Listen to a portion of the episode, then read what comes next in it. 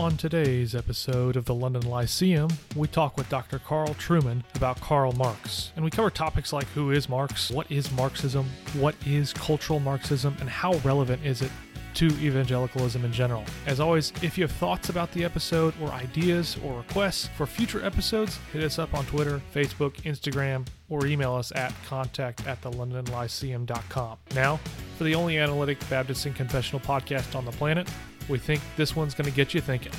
I'd like to welcome all of our listeners to another episode of the London Lyceum, where we hope to encourage our listeners to think deeply and clearly, uh, particularly about theological issues and all things related to that. Uh, I'm one of your hosts, Jordan Steffaniak. And I'm your other host, Brandon Askew. And today we're going to be discussing the topic of Marx and Marxism, a topic that I am not readily informed on, though apparently I should be by the amount of times I see people referencing it and throwing Marx under the bus or Marxism under the bus. So I'm really looking forward to introduce our guest today, Dr. Carl Trueman. It's it's really a privilege to introduce him as uh, he's a theological role model of mine of sorts. Um, it's really hard to calculate the exact level of impact he's had on my own life, beginning with numerous numerous books and even his church his medieval church history lectures. They were on iTunes U before I went to seminary like 10 years ago, uh, introduced me to classical theism. So, among various other topics, and it really it, it introduced me to a lot of things that I had no, not previously been introduced to. So, uh, I'm really indebted to him for how he has served my own Christian faith and life. And so I'm really thankful for that, number one. But I do want to, Dr. Trueman, for those who may not be interested, I mean, may not know who you are, maybe give us 30 to 60 seconds on who you are, what you're doing, um, and why you've come to know who Karl Marx is. well, I'm inclined to start by saying you, you need to find yourself better role model for. but uh, no, my, I'm Carl Trueman. I teach in the Biblical and Religious Studies uh, department at Grove City College, which is a liberal arts college about 40, 50 miles north of Pittsburgh in western Pennsylvania. Though obviously my accent betrays the fact that I'm originally from uh, across the pond. I grew up in the west country of England, so I'm a, a, country boy at heart, living once again in the country, just some thousands of miles to the, the west of, of where I grew up. By training, uh, I'm a really a church historian. I cut my teeth in 16th and 17th century topics, but in more recent years, I've become interested in uh, certain patterns of, of, of, modern thought and uh, certain aspects of uh, distinctive aspects of our modern culture. And that has, has driven me back to, to read a number of the what I would regard as the as the major intellectual sources for the modern uh, cultural environment which we inhabit. One of whom, of course, is is Karl Marx, whose influence, I think, on 20th century history and 21st century culture is is hard to overestimate. So, can you maybe uh, just set the table for our listeners on on who the man is, Karl Marx? You know, um, a little bit about his background, where he's from, um, what his education was, and uh, then we can maybe move into some of his um, thoughts and ideas from there. Sure. Well, he's a 19th century figure, uh, dates 1818 to 1883. Uh, I was amused, I think, when uh, Jordan, you, you said that uh, you, you, you weren't well acquainted with Marx, but you felt you needed to be because his name is cited so frequently. I suspect you may be more acquainted with him than many of the people who cite his name frequently. Uh, he's he's not somebody who is widely read by those who throw his name around. I think he was a, a 19th century figure he's he's interesting both as a philosopher and as an economist and as a, a revolutionary political theorist. And uh, he, he, though he was uh, German and Jewish, secular Jewish uh, in in background, uh, uh, he, he, he, he had something of an itinerant life in the 19th century, slowly but surely made his way to England because he was involved in various working men's revolutionary activities on the continent in the middle of the 19th century. Ended up in England where he spent much of his time working in the uh, British Library, which is one of the great libraries in London, uh, producing his his magnum opus, his major work, Das Kapital, often just translated as Capital, which was an analysis of of economics. But my interest in him really is is more in his uh, cultural and philosophical significance. He was a kind of uh, deviant disciple of the German philosopher Hegel. He never actually met Hegel, but he picked up Hegel's ideas and developed them in a distinctive materialist direction. That uh, so the situation today is such that even though his economics would be roundly discarded by by most people, and the 20th century gave great testimony through uh, the Soviet Union to the uh, the dead end that is Marxist economics.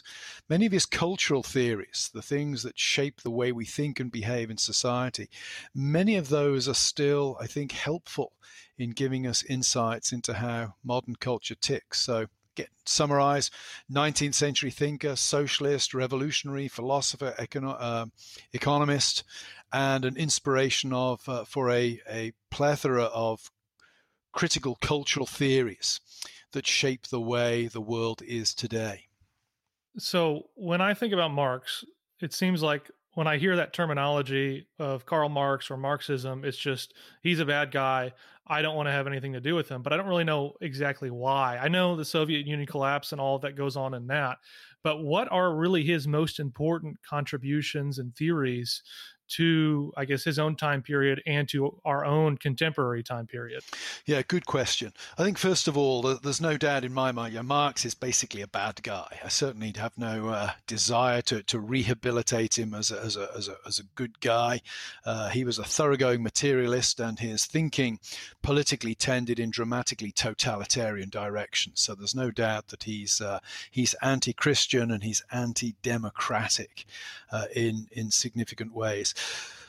Often I find though with dealing with historical figures, you know, the good guy bad guy game gets you so far, but at some point it's useful to set aside those categories and then think, okay, what insights does this guy have? Or what can i how can my own thinking be sharpened by engaging with him even at those points where i disagree? And that's where i think marx can be can be helpful to us. I think if if i if you were to ask me what's the one area in which marx uh, really dominates in many ways the way we think about society today. I'd say this you know, what, what Marx did in the 19th century was argued that all human relationships were ultimately predicated on, on economic structures. So everything we do ultimately tracks back to some kind of economic relationship. Now, that sounds very dry and tedious, but what are the implications of that? Well, the major implication of that is every relationship becomes political in some ways. There's no such thing as a, a pre political relationship. Marriage, for example, ceases to be uh, uh, understood as a lifelong covenant of love between a man and a woman, and it's seen really as a, as a manifestation of a particular economic arrangement that keeps women subordinate, etc., etc. I would say the key thing about Marx for today is we live in a world where the idea of the pre-political has vanished. You you switch on the news and and we see some of the you know nastiest political debates that take place uh, take place on on. Uh, uh on matters and relative to institutions that 100 years ago we would not have thought were political. The Boy Scouts, for example, marriage, etc., etc. Uh, what what Marx did was he sort of started the way he started the, the shift in the way societies think to seeing everything as having political significance. And that, I think, is of tremendous importance for today. Another area, I think, where he is uh, uh, he, he offers insights, but unfortunately, insights that, when, when assumed to be an exhaustive account, become problematic. Uh, Marx uh, understood that uh, a lot of what goes on in society is a kind of power struggle. That uh, the idea of, of neutral altruism within society that's that's not as straightforward as we might uh, might might think it is. That often there are motives, economic motives, class motives driving the way we think and behave. sometimes we're not even aware of ourselves. Uh, and again, if you look at, uh, the world of today, you, you, hear the rhetoric, say, of white privilege, for example. Uh, now, not everybody who uses the language of white privilege is a card carrying Marxist. But, but the idea that there is such a thing as white privilege, uh, that the way we present the world, we think we're presenting the world as it is, but actually we're presenting it in a way that serves the interest of white males that again is is the kind of way of thinking that Marx helped pave the way for. Uh, a little bit like Nietzsche, um, you know, Marx is a 19th century thinker who only really exerted influence in the 20th century and beyond. As with Nietzsche, he was not a significant player in his own day. Uh, it's only in the in the decades and centuries since his death that the full implications of what he's been doing have, have started to permeate the way we think about society in general. So, h- how close is just the term Marxism to what Mark Marx actually thought and taught? Well, you know, that in some ways that's the kind of the, the sixty-four thousand dollar question. The, the, the, term Marxism is used in a variety of different ways. So if you go onto the internet, I think most people who throw the word, word Marxism around, it's a kind of it's an insult. It's a quick way of demonizing whatever position or whatever person you want to be able to dismiss. Uh, so there's the what I would describe as the crude polemical use of the term. But then there are there are those who would perhaps identify more as Marxists, critical theorists, cultural theorists, and their relationship to the original Marx is is complicated because often they have abandoned Marx's view of history. Marx has this very teleological view of history where uh, the proletariat are going to triumph. Uh, the working class are going to ultimately be the dominant comprehensive class and everybody's going to live in peace and harmony. Well, the 20th century indicated for various reasons that that isn't going to happen. So a lot of uh, self identifying Marxists today have probably abandoned Marx's view of history. What they've retained, however, is his uh, perhaps characterize it his his suspicious way of reading culture as a way of manipulating other people that is designed to destabilize the status quo. So critical theorists, for example, uh, the, for those of you listeners who are not familiar with that term, that's a kind of school of approaching culture that, that is ultimately rooted in Marxism but has gone beyond Marx. Critical theorists, for example, would find some of Marx's ideas very helpful for destabilizing the way we think about society.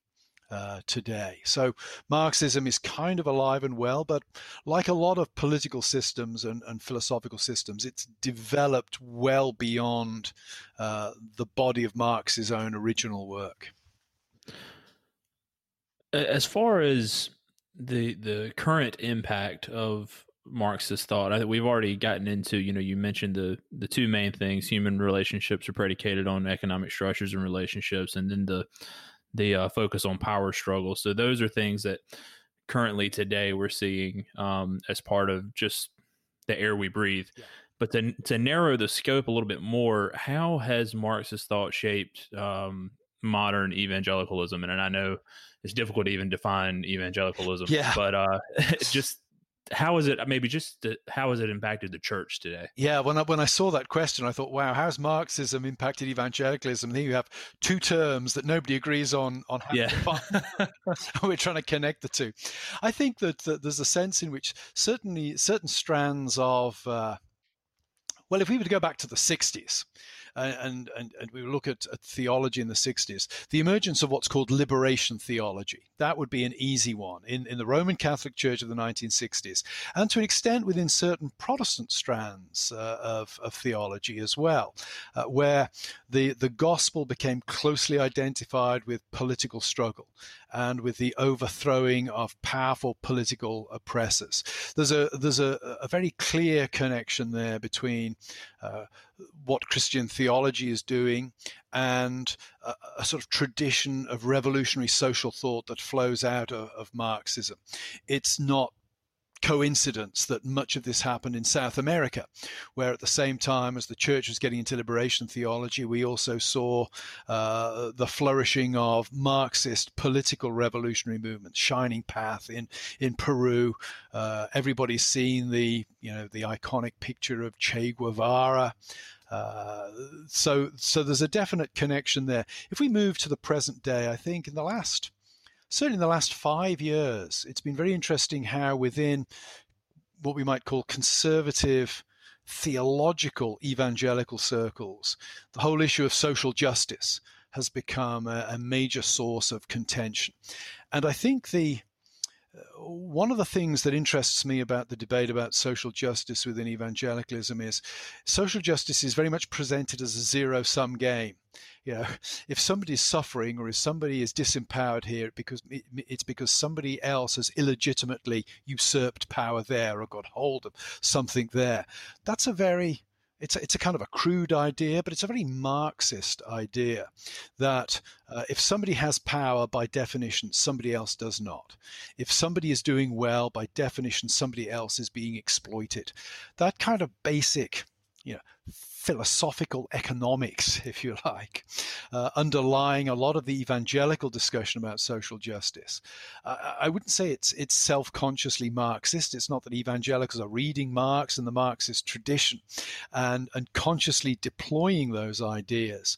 But if you were to look for the historic origins of those kind of ideas, you're really going to be tracking back to the, the Marxist tradition. So uh, I think one of you used the analogy earlier on. It's kind of like the air we breathe.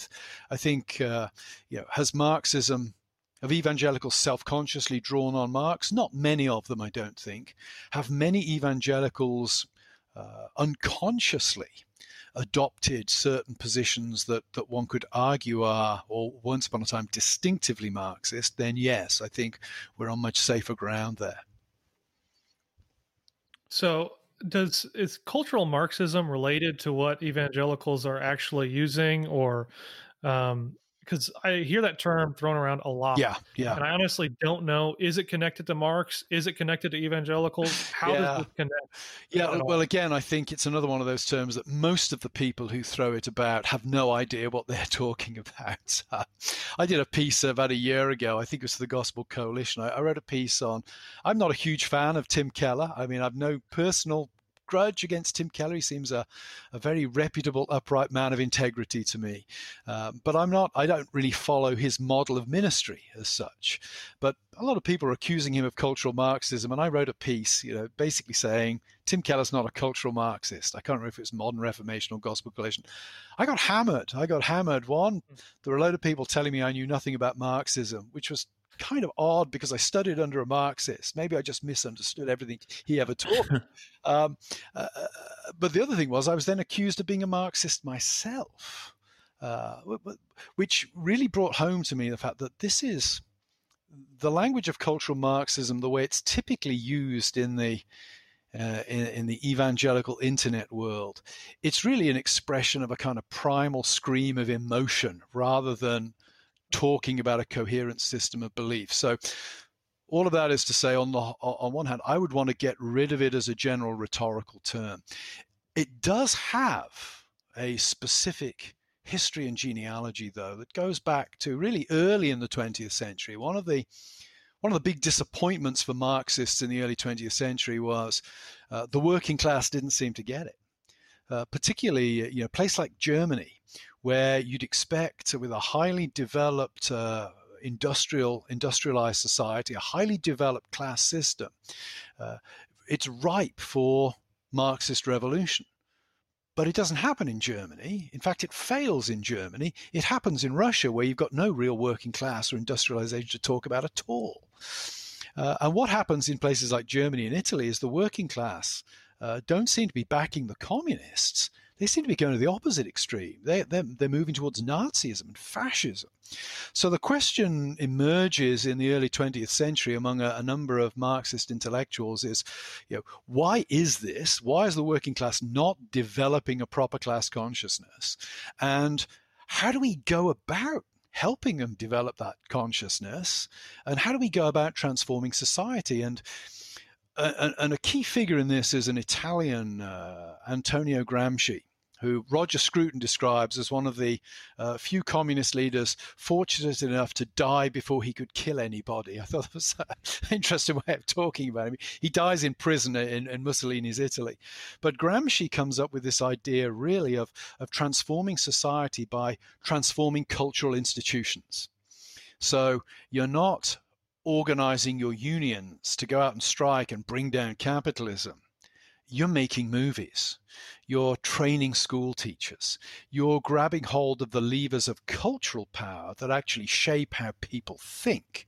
And that, I think, is where cultural Marxism is useful as a term, because what you're talking about there is is a strategy of, of cultivating the way people imagine the world to be without direct political revolution, but via the transformation of the institutions of, of cultural power. And that's where I became, you know, I, I, I became very interested in, in contemporary Marxism because, you know, take gay marriage, for example. Uh, uh, why did gay marriage uh, succeed so dramatically on the on the public stage in the last decade or decade and a half?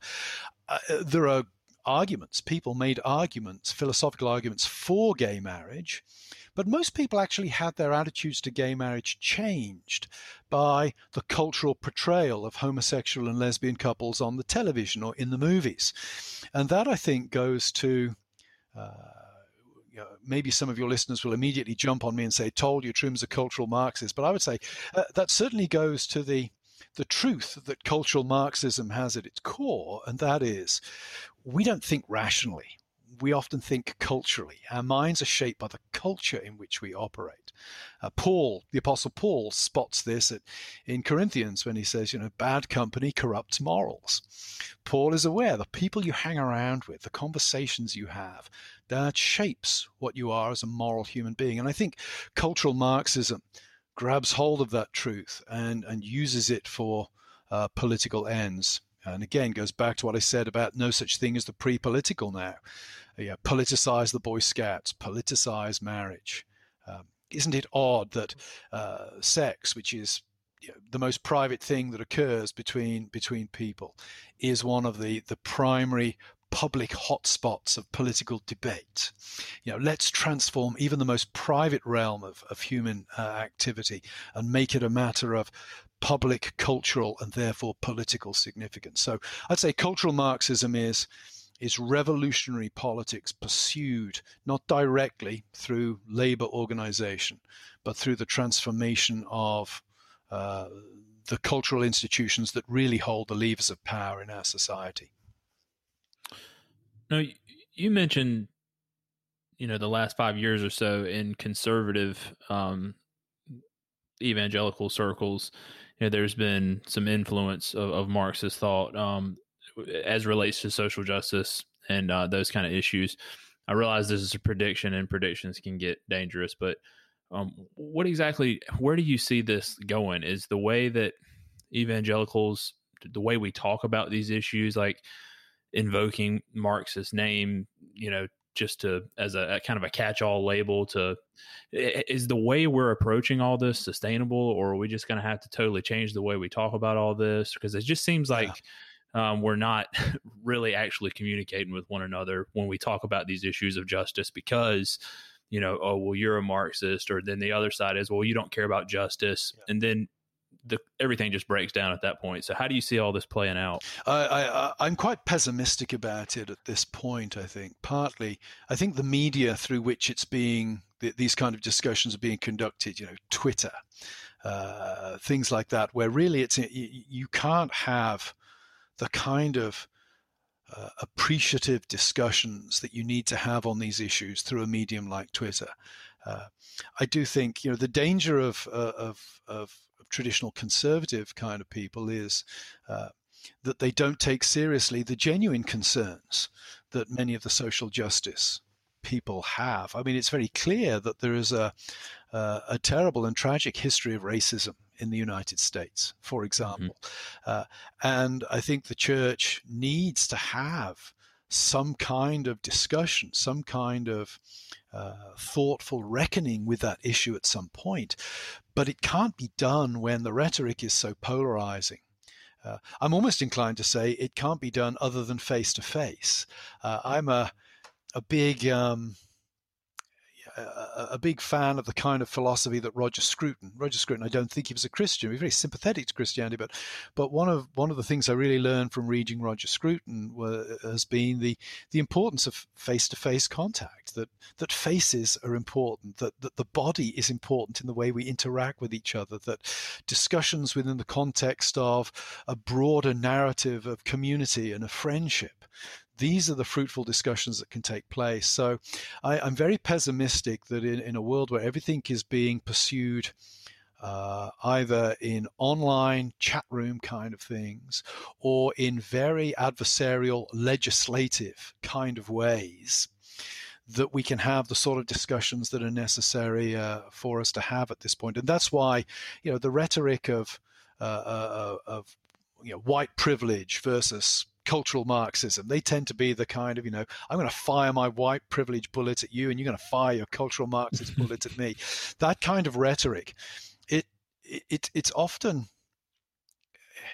be, behind that rhetoric is a, a serious and legitimate concerns but the rhetoric itself doesn't help us get to those concerns and, and to discuss them. So, my if you were to say to me, how do we how do we go about this issue, addressing these issues? I think probably the solutions have to come at a local level where real people can meet with each other and have real conversations. Hey, if there's a an African American church in your neighborhood, you know, maybe the pastors should get together, uh, have a cup of coffee, talk to each other, hear what each other are saying. And maybe the congregation should have joint worship services. Uh, I, I, think that the answer to the, the the terrible drama that plays out online about these things is real people meeting in real time for real fellowship and real discussion that's maybe that's naive, but I think it's maybe the only way we can start moving towards constructive discussion of these issues. That's helpful. Um, so as as I think about, I guess Marxism or cultural Marxism in general, how how should Christians really view these types of pagan philosophies in relation to their Christian commitments? I mean, it seems that there are lots of other pagan philosophies that um, Christians are happy to accept, and yet certain ones they want to reject wholesale for yeah, whatever yeah. reason. Um, so, what, how do we go about engaging these and using these appropriately? Well, I think that I, I, would give a sort of twofold answer to that question. I think one, understanding these philosophies can be helpful as a way of, of understanding why society thinks the way it does that that getting back behind the way we instinctively think, getting back behind the air that we breathe, to understanding where that air has come from, and and why it it, it smells the way it does. That's always helpful. So I, I always think that studying uh, non-Christian philosophies is extremely helpful from that perspective. Secondly, uh, I'm a big believer in plundering the plundering the Egyptians. Uh, not everything Marx says is wrong. I, uh, just the other week uh, in one of my humanities classes, we do a couple of classes on Marx, and we look at Marx on religion. And everybody, of course, knows the uh, it's the opium of the people quotation. But if you put that in the in the larger section, it's, it occurs in, in Marx's essay on Hegel's philosophy of, of law. If you put it in the larger section there, Marx is talking in some ways much more sympathetically about religious people. He's not just saying they're, they're, they've been given opium to smoke by the upper classes to keep them under control. He says uh, religion is the heart of a heartless world. Uh, it's, it's a cry of pain. And uh, and what Marx is getting at there is that yeah that that that religion actually does reflect real needs that people have. Uh, where we differ from Marx, of course, is I want to say, yeah, that the reason it's a cry of pain is not ultimately material, it's spiritual. But here we have somebody who, who understands that, yeah, uh, religion is a cry of pain. And I get the students, I say, look at that. And then we'll look at a psalm. I say, you know, look at the psalms, look at the cries of pain in the psalms. Marx is certainly observing something here that religion isn't just something you have in order to get on in life, it actually strikes at the deepest exist it, it points to the deep existential needs of people. Question is of course what are those needs? So that would be a, another way that i would use uh, uh, somebody like marx. And i would say you know as an observer of, of, uh, of humanity is very interesting. Take the Communist Manifesto, and he describes what industrialization does for uh, in 19th century Britain. He says, you know, all that is solid melts into air, all that is holy is profaned. He says, and he's talking about everything has become a matter of, of price now. Nothing has any value anymore, and everything has a price. It's hard to argue with that as an analysis of, of what consumer society has done to us. Now, I disagree with the reasons behind that, and I disagree with the solution he proposes. But I remember reading that and thinking, I've never noticed that before. Yeah, it's interesting that a highly commercialized consumer society that's even transformed religion. Even religion now is something that has a price but no value for many people. Hmm. So, before we uh, let you go, I want to see if we can get a few um, resources from you, um, maybe some recommendations. So if we have a listener who wants to learn more about Marx and and his thought, where would you suggest they begin? And also maybe just a more broad question on um, political philosophy in general. I know you mentioned Roger Scruton earlier. Yeah. Do you have any other recommendations for us? Yeah, well, well on Marx, I would certainly recommend. Um, there are a number of, of very good biographies uh, out there now. I think the ones I have are in, in my office actually at work. But uh, uh, Oxford do this series of very short introductions. And there's a very short introduction to Marx. It's about 60, 70 pages. It would be a, a it's a fine discussion, an introduction to Marx's life and thought. If you're looking for a popular biography, then Francis Wheen's uh, I think in some ways rather superficial, but certainly a fun read. Uh, he's you know he, he, he's merciless with Marx at many points, which is good and right and proper. It's a fairly easy read. Uh, Francis Wheen's biography of him. Uh, if you're looking for something uh, deeper, then you know, to me the definitive treatment and refutation of Marxism is Leszek Kolakowski's three volumes, Main Currents of Marxism. Kolakowski was himself a Polish Marxist, kicked out of Poland in the late 60s, uh, went to Britain and became a, a, fellow of All Souls College, Oxford, uh, left his Marxism behind. Kolakowski's three volumes is an, uh, that's a more scholarly, uh, a thorough study of the history of Marxism and I think thorough refutation of it.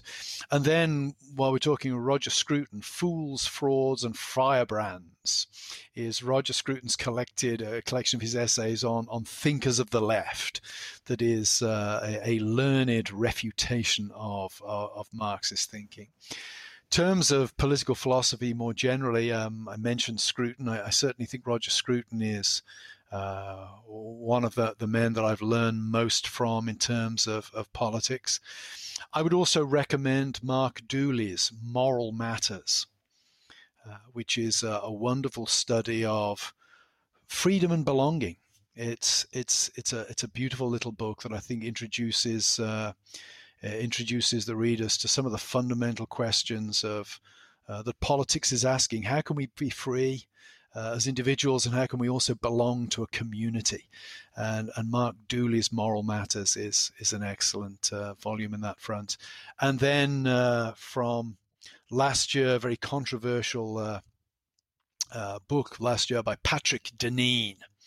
Uh, I think it's Why Liberalism Failed which is his rather bleak assessment of our current democratic uh, culture.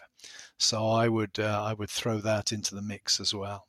So for those who are really interested in following more of your work as you're publishing or writing, where are the places they can go to keep up with that? Most of my writing these days appears at uh, the website of First Things.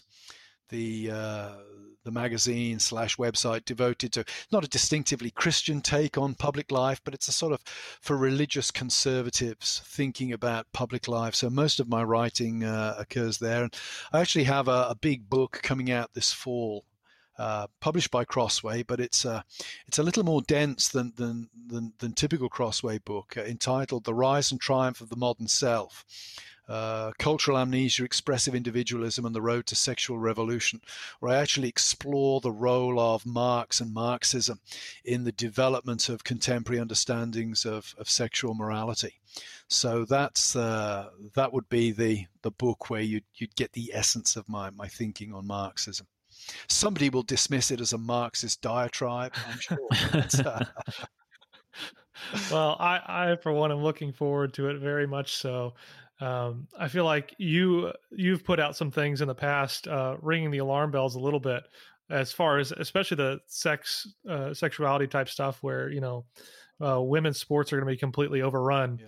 I remember reading that. I don't know how many years ago you were saying those things and thinking that that was a little bit far fetched myself, and then here we are. Yeah, and and if I could just touch on the cultural Marxism thing, this is where it's dangerous for Christians to uh, uh, absorb critical theory as their way of pursuing social justice because the same theory that is being used to dismantle white power will also and can also be used to dismantle uh, heterosexual normativity, mm-hmm. if I could put it that way. And that's where a lot of Christians who are going gung ho on the, the race issue relative to critical theory, there will be a price to pay for that on the sexuality front. Uh, and that's what makes this such a critical discussion to have, I think. So, I guess on the topic of critical theory, are there resources that we should be diving into to understand that better? Um, again, there's a there's a nice little book, sympathetic book from Oxford on critical theory, a very short introduction to critical theory. Uh, Roger Scruton's Fools, Frauds, and Firebrands addresses uh, uh, some of these issues. Uh, the work of Terry Eagleton uh, is interesting. Terry Eagleton is a mar- actually a card-carrying Marxist critic who is not unsympathetic to critical theory, but he's more of your old traditional style Marxist who wants to uh, who doesn't just want to destabilize everything, he genuinely wants to see uh, a, a, stable Marxist society established. And so he's interestingly useful in, in hitting. Uh, um, hitting the excesses of critical theory. And I would recommend his uh, two of his works, The Illusions of Postmodernism and After Theory as two works written by a Marxist that will actually provide readers with some ammunition for handling the radical, relativizing, destabilizing excesses of, of critical theory. That's fantastic. Thanks for sharing those. I'll be in real trouble now. I've recommended a Marxist. oh, that's awesome. I mean, you know, it's it does seem like when I when I see people who are using Marxist terminology, it's it's almost like a boogeyman. So if you're recommending it positively in any way, then you're blacklisted of sorts. Oh yeah. yeah. Um, but so I guess we won't blacklist you, but maybe some of our listeners will. At least I won't. Brandon. no. Uh, yeah, we we do want to issue a huge thanks for joining us to talk about Marx and Marxism and all the things that relate to that. I think this is really a fascinating subject, and I'm going to go grab those resources myself to learn more and understand it better because it seems like I can't escape it. Um, it's there's there's no going back at this point, so I need to educate myself if I want to be a faithful Christian in the larger, I guess, cultural sphere myself. So thanks for talking with us. Um, I definitely recommend our listeners to check out those resources, uh, to follow along with the things you write on First Things and elsewhere, especially your new book that's coming out. And uh, for those who've been listening, you've been listening to the only analytic Baptist confessional podcast that exists. and we thank you for tuning in.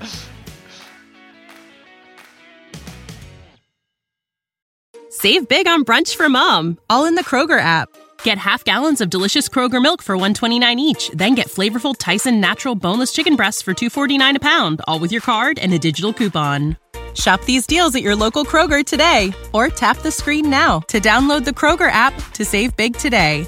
Kroger, fresh for everyone. Prices and product availability subject to change. Restrictions apply. See site for details.